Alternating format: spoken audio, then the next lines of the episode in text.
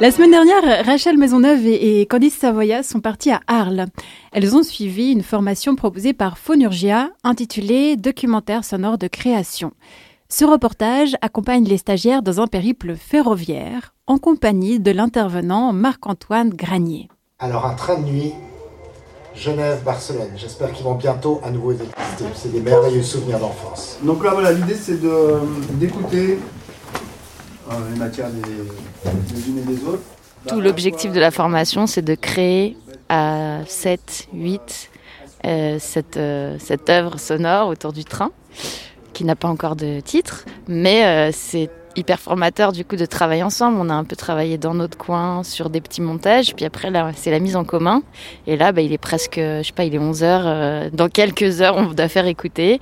Euh, il faut qu'on fasse le mixage et qu'on, avant ça, qu'on mette tous les éléments ensemble. C'est un peu euh, stressant. Alors, je m'appelle Marc-Antoine Granier, je suis auteur, réalisateur radio et également compositeur. Là, je travaille euh, avec Phonurgia sur une, euh, un accompagnement à la réalisation documentaire euh, à Arles. Alors, cette formation, elle est déjà euh, historique. Je pense que peut-être euh, Marc Jacquin, personnage qui a, monté Phonurgia en parlerait mieux que moi. Elle est historique parce que euh, c'était la seule euh, formation à la base qu'il y avait à Phonurgia. Elle était menée par Kay Mortley.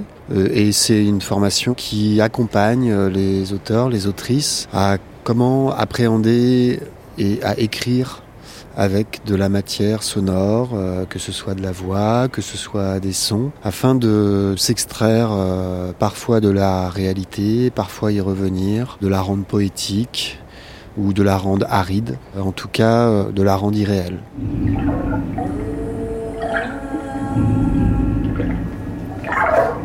J'aurais augmenté le géophone, je sais pas ce que t'en penses. Ouais.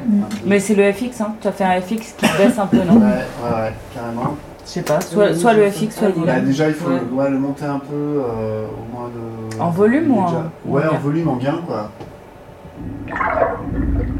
Je crois que c'est ce que je trouvais beau la première fois qu'on l'a entendu. Moi j'aimais bien. Quand, quand t'as fait ça ce matin, c'est ce que je te disais, moi j'aime bien quand ça Et l'autre chose que j'ai beaucoup aimé, c'est un peu la découverte justement de, de jouer avec la matérialité sonore. Parce que je suis plutôt sur les récits d'habitude, sur le sens, sur les voix. J'ai raté le train. Les enjeux pour moi dans cette formation, c'était. euh, bah, J'avais déjà l'habitude euh, un peu de, de faire de l'interview et des choses de doc, mais pas hyper créatives. Et là, c'est d'essayer de expérimentation et aussi euh, de découvrir techniquement. Moi, j'étais très faible, de découvrir, enfin, d'en apprendre plus sur la technique.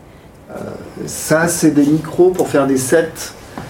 Euh, pareil, donc ça se vend en valisette comme ça, comme les Octava. Des fois, ils vendent des têtes qu'on peut dévisser dessus, des têtes cardioïdes et des têtes omni. Donc ça permet de faire euh, un ERTF ou des, des AB. Oui, c'est assez impressionnant puisqu'en fait, euh, ces 20 minutes qu'on va présenter, ou presque 20 minutes, euh, elles sont issues uniquement des sons qu'on a pris pendant, pendant cette semaine. D'un lieu, on peut, on peut voyager super loin juste, en, juste avec les sons qu'on a pris. Et quels étaient les enjeux pour toi? Euh, ouvrir un imaginaire et trouver plein de, de nouvelles idées, stimulations pour, euh, pour renouveler un peu ma pratique et la décaler par rapport à ce que je fais d'habitude.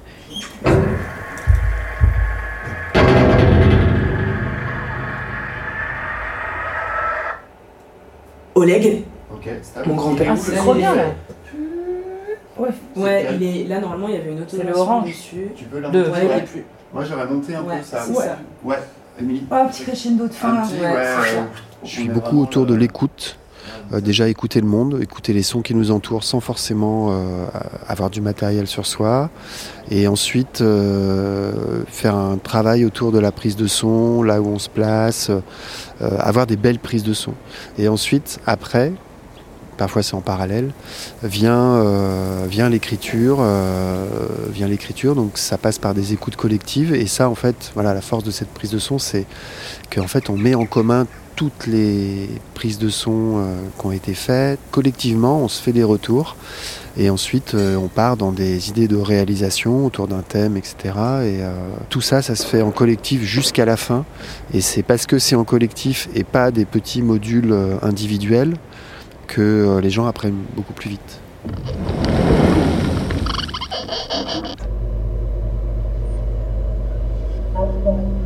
Près de 45 minutes de trajet seul dans un train. C'était très effrayant.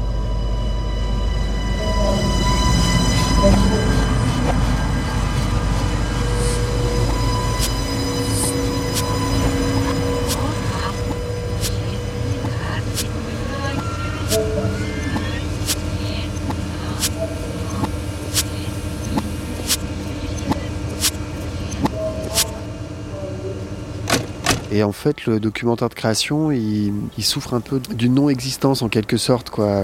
Et euh, les espaces de diffusion se raréfient aussi.